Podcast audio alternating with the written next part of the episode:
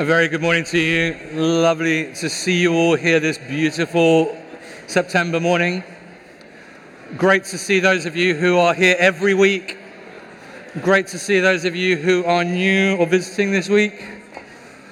Great to see those of you who used to be here but haven't been here for a few years and you're back visiting. You're very welcome. It's great to see you. Uh, all of you are very welcome. If you've been around for uh, past couple of weeks, we've been doing a series looking at the one another phrases from the New Testament. Uh, the one another phrases, which are essentially um, commands, exhortations, and encouragements that we find throughout the New Testament scripture that um, are designed to sort of shape and inform how uh, the people of God, how we as followers of Jesus are to respond and how we're to relate to and how we are to treat uh, one another.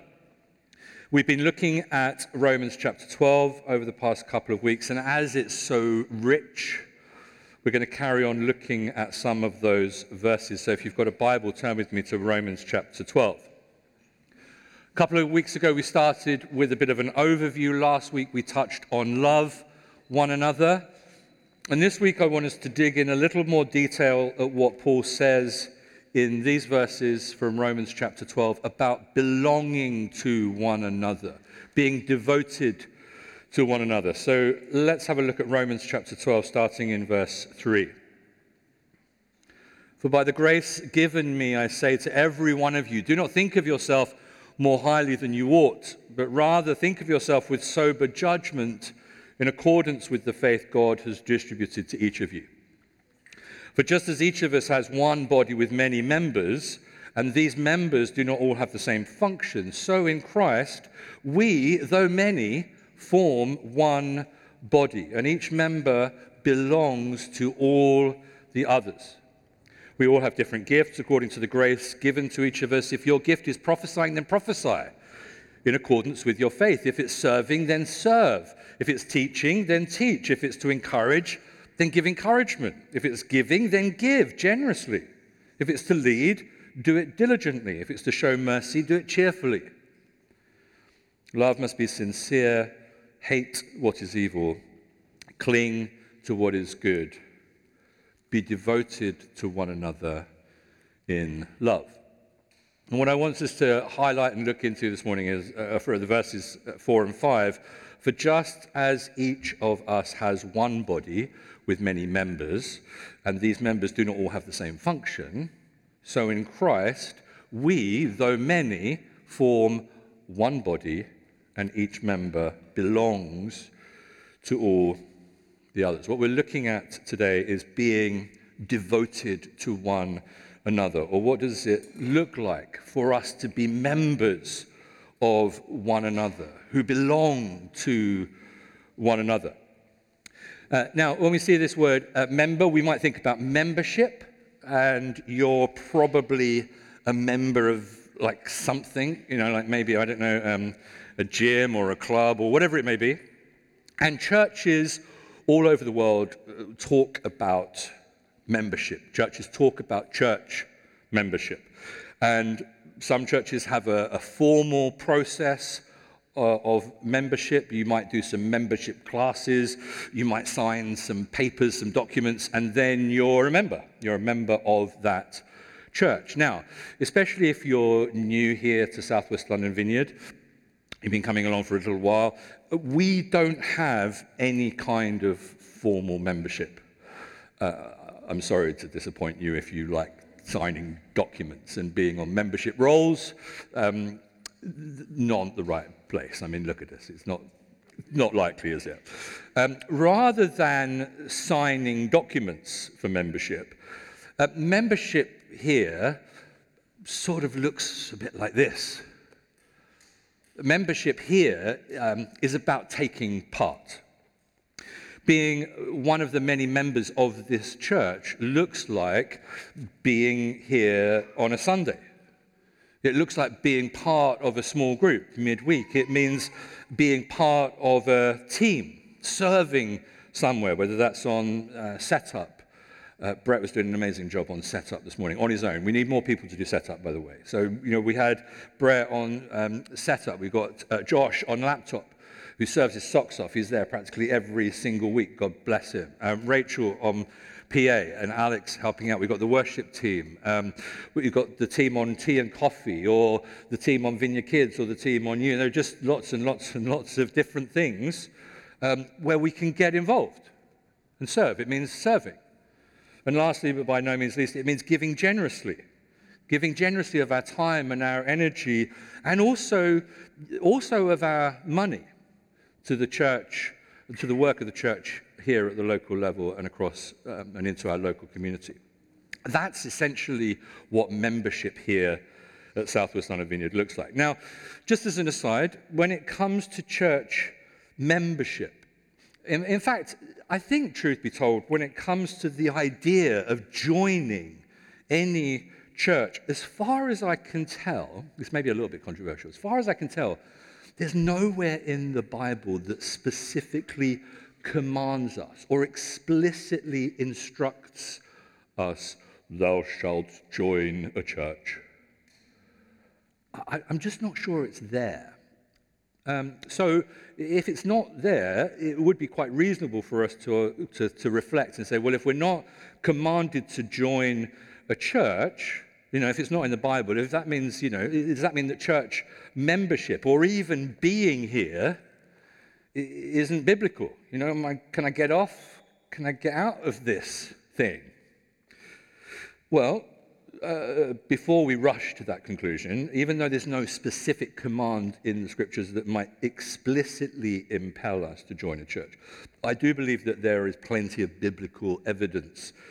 Uh, I mean, it's right here, I think, in our text from Romans chapter 12, and in many places throughout and across scripture, for something that is very clearly implicit about being part of a local church, about church membership, if you like. And when I talk about it being implicit, perhaps it's helpful for us to think about it in terms of something like the Trinity. You know, when we talk about the Trinity, which I think most of us probably would agree is a foundational belief, a central tenet of who we are as a church, as, of who we are as followers of Jesus. Back to C.S. Lewis's quote from Mere Orthodoxy a few weeks ago, um, or Augustine's reference, you know, the, the Trinity would be something that we would probably regard as essential uh, it, it, would be something, the Trinity is something from a, the C.S. Lewis quote, would be part of the hallway of orthodoxy, not the rooms. But again, as far as I can tell, and do tell me otherwise, I'm not sure that we find the word Trinity anywhere in the scriptures. But just because we don't see the word Trinity in the scriptures, I'm not sure we're going to ignore the centrality of the Trinity. At least I hope not. Because what's very significantly implied as we look through the whole counsel of Scripture is that God is one God, revealing himself in three distinct persons Father, Son, and Holy Spirit. And I think we see something similarly being explicitly implied here about being part of the church that I believe goes well beyond just casual or occasional attendance, just dropping in when we feel like it, when we fancy it, into something that, from my perspective, when it's working well, is actually a, a critical and beautiful part of God's design that works for the benefit and the growth of everyone, be they members of this thing called the church or not. And while we're here, I guess what I want to do is un- underline the importance what I consider to be the importance for our regular, voluntary belonging to a single expression of the body of Christ as a member. You know, all of us doing and being, in our case, all of those things and more that I've just mentioned. Because the reality is, I think, if we're not here regularly on a Sunday, being here with one another, if we're not part of a small group, journeying alongside one another, if we're not helping out on teams and ministries, serving one another, if we're not giving generously of our financial resources, giving to one another, I think we're in danger of taking advantage of one another. Is that okay to say? We're at risk of enjoying all of the richness of belonging to one another without contributing anything of ourselves to one another. And so the danger is that we become consumers of the church rather than members of the church. And I don't think there's any space or room for that in the scriptures. Because everything we're looking at, this belonging to one another, this being members of one another, I think is all part of God's perfect plan and his perfect design to nurture us all into our full God given potential. Because when we think about membership and the church, whether that's a formal membership or an informal membership, doesn't really matter. What I'm not talking about is the kind of membership like any other kind of membership that we have. It's the same word, it's the same reference, but it's totally and utterly different. Church, being a member of the church, isn't like being a member of your local gym. It, it's not like membership to Amazon Prime or Hello Fresh or, you know, back in the good old days, Blockbusters. It's like the first thing I was a member of, and I got a card. Whatever it is, I don't know. And, and the way those things work is, you know, they, they work in the way that whether we've applied or we've been invited to join, what we do is we pay a certain fee, um, and then we're, sort of entitled to certain rights and certain benefits and certain privileges. That's what it, it's like that quid pro quo. When we're talking about church membership, things work very, very differently indeed. Because becoming, being a member of a local church has very, very little, if anything, to do with any kind of rights whatsoever. It has nothing to do with what we get. It does, however, have a lot to do with our responsibility and what we get to give. And as we see here from the text in Romans, the, the responsibility that we have is to one another. And so, in the context of being members of one another, and being a member of the body of Christ, being the church isn't about the rights that we demand, but about the responsibilities that we inherit by becoming these things for one another. And so this moves us from the church being a church or a place that I go to where I sit passively waiting to get something to being a people that I join with and I walk alongside and I journey with so that I get to give. It moves from being a church that I go to where I'm served to being a people that I walk alongside so that I can serve. Let's just dig into this quickly. Have a look at verses 4 and 5. For just as each of us has one body with many members, and these members do not all have the same function, so in Christ we, though many, form one body, and each member belongs to the others. Now, what Paul's doing here is introducing us uh, first of a metaphor. He's talked about another metaphor later on about family, but he's talking about a metaphor here that he's going to use to help us understand this whole one anothering stuff in the community of the church and how it's supposed to work in light of the mercy of God that we've talked about from Romans chapters 1 to 11 that's linked into that bridge verse in Romans 12, verse 1. And this metaphor that Paul's using here in verses 4 and 5 has to do with the church being a body. And the first thing I want us to see from this as we think about how this all works in practice is interdependence. Uh, interdependence from verses 4 and 5. And the word body here is the same word that we saw in Romans verse 12, uh, uh chapter 12, verse 1, where Paul says, Therefore, I urge you, brothers and sisters, in view of God's mercy, to offer your bodies as a living sacrifice, holy and pleasing to God. This is your true and proper worship, your true and spiritual worship.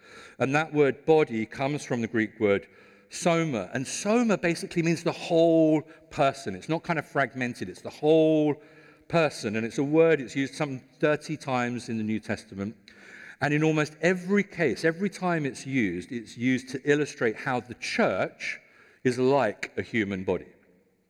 Uh, we touched on this over the summer, but Paul talks about this in detail in 1 Corinthians chapter 12 when he says this in verse 12 just as a body, though one, has many parts, but all its many parts form one body, so it is with Christ.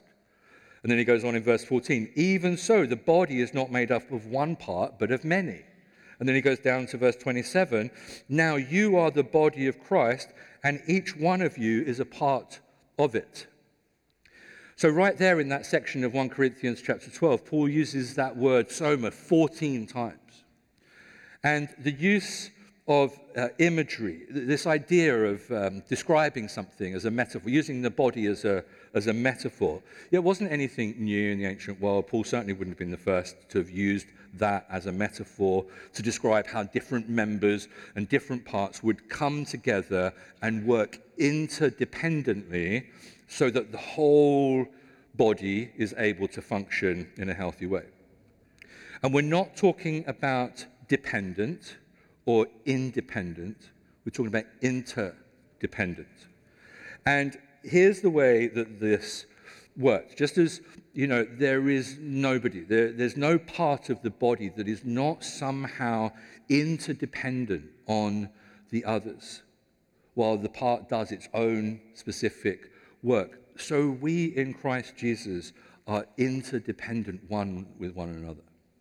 Same as if we're just this body, which means there's no part of the body that's more important than the other, any other. There's, there's no part of the body that's more expendable than any other. Everyone is incredibly important. We all have to play our part, as we've seen from um, Romans, uh, from Corinthians chapter 12. And that's his point in Corinthians, where he's saying this is the beauty of God's design, created to work together and to function harmoniously, so that each one of us is contributing playing our part to a fully functioning, healthy, and whole body of which Christ Jesus is the head. That's the first thing, interdependence. And then the second thing in verse 5 is this idea of belonging to one another. At the end of verse 5, Paul says, And each member belongs to all the others. We belong to one another. As members, we belong to one another. And the word member here this comes from a Greek word which is melos, and melos is talking specifically about like a limb, you know, or an organ, some part of the body that belongs to the body so that the body can function in a healthy way. And what he's saying here is that um, being a follower of Jesus, the moment you give your life to Jesus, you are inescapably part of the body of Christ, kind of whether you like it or not. And we, when we become followers of Jesus, we become part of the body of Christ in two ways. First of all, we become part of what you might call the, the universal church of Christ. We become part of the believers in all places or all times, past, present, and future. But secondly, the implication is that at the same time, we voluntarily join as part of a local body a local expression of the body of Christ. And for the Apostle Paul, you know, and this isn't popular these days. I mean, this isn't the way we like to think about things, but for the Apostle Paul, as you see from like the New Testament, it would have been impossible for him to imagine any of the believers. You know, he's writing all these flipping letters. You know, he's in prison most of the time. He's writing letters to all of these believers all over the place. You know, and he's dropping a letter here and dropping a letter to a church over here, a church over there, believers over here, having problems with this over there. He's writing them all these letters, all the stuff that's in the New Testament. It would have been impossible for him to imagine that any of those believers would have sought to grow in their faith apart from belonging to and being being a member of or giving themselves to a local community of believers. He's not writing letters to somebody who's, you know, sitting in their garden worshiping God on their own. What we see from the New Testament is that our spiritual growth is directly and inevitably tied to our need for a strong commitment to and a deep devotion to one another, to other believers. So we've got interdependence, belonging to one another. And then we go back to verse 3 again, where Paul characterizes this whole thing with um, humility. And he says how humility is essential in how we are to belong to one another.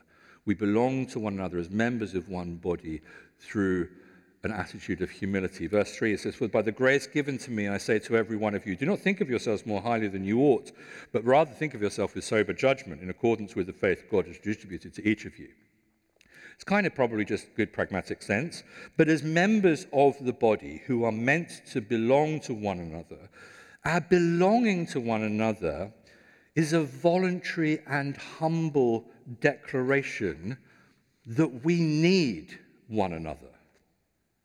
There's no space or room for pride here.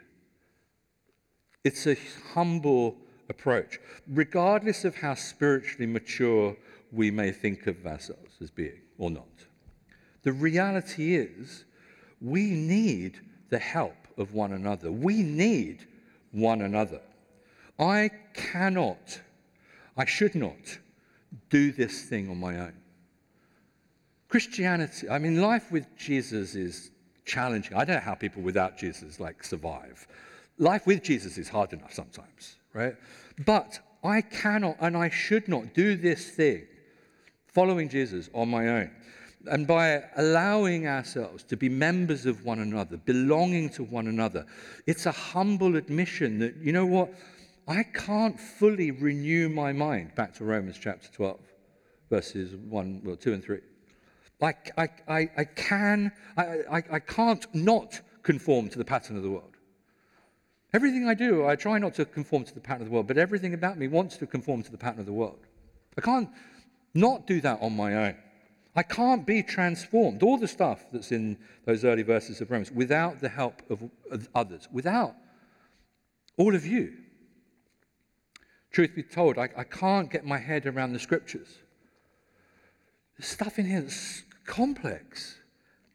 I can't draw a conclusion as to what the scriptures mean on my own. My brain is just nowhere near big enough, right? And I, I need to, to reflect and, and grapple with the scriptures in conversation, in dialogue with other believers like you lot, um, who are rooted and grounded in the same, same scriptures, who are having the same struggles. Which is why we do this and why we do small group and why we do what, all the things that we do. I can't grow as a follower of Jesus without the nurturing context of a community of believers who are there to pray for me and encourage me and spur me on to love and good deeds. I, I can't do this without all of you. So, uh, interdependence, uh, belonging to one another, humility, and lastly, let's have a look again at verse 5 unity. So, in Christ, we, though many, form one body uh, we, though many, form one body. It may well be, you know, you're here this morning and, and you have absolutely nothing in common with the people around you. You might have absolutely nothing in common with the person sat next to you. And they could even be your spouse. Do you know what I mean? It's, it's most likely. The reality is, uh, we are all different, whether we look like it or not. We may not necessarily look like it, but trust me, we're different. There is a lot of difference in this room. We're all from all kinds of different backgrounds. We have come from all walks of life. We have all experienced very, very different things on our journeys of faith. But though we are many, we are one. One body united in Christ, and unity in Christ Jesus is always enough. There may be absolutely nothing, in, you may have absolutely nothing in common with the person around you. And yet, as a follower of Jesus, you are brothers and sisters in Christ. So that is what unites us. That's what brings us together. Interdependence, belonging, humility, and unity. These are some of the distinctives, I think, of, of what it makes, what it means to be of the church and of how we are to one another, one another. And just to finish, I just want to end with um, uh, uh some verses from Ephesians chapter 2. And then I'm just going to end, end, end by reading the New Testament, one another's again, just to keep reminding us of the things that the New Testament is calling us to as followers of Jesus and as the church. This is Ephesians chapter 2, verse 19. It says this Consequently, you're no longer foreigners and strangers, fellow citizens with God's people. And here's another metaphor members of his household built on the foundation of the apostles and the prophets, which with Christ Jesus himself as the chief cornerstone.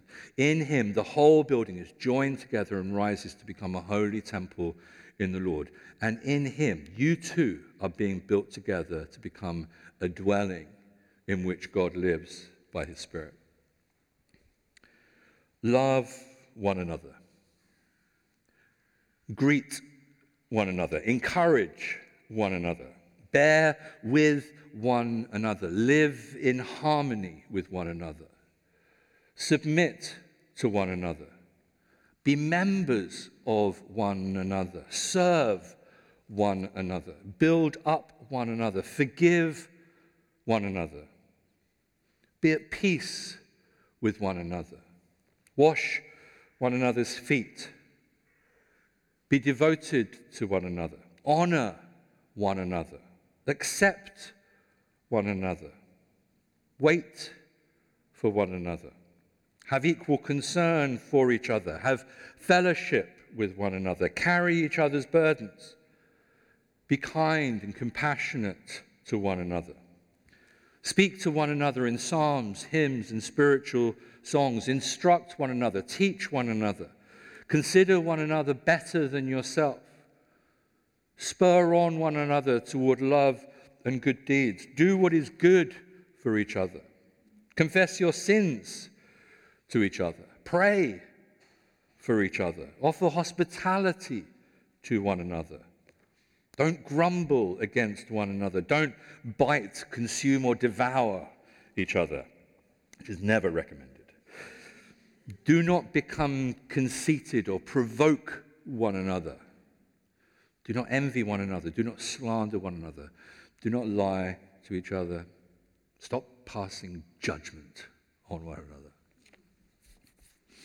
This is what we get to be part of.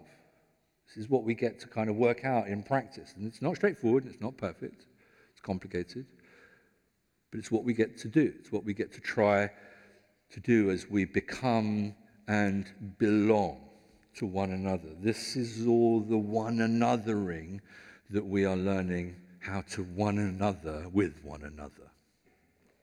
Why don't you stand and we'll see what the Spirit of God wants to do.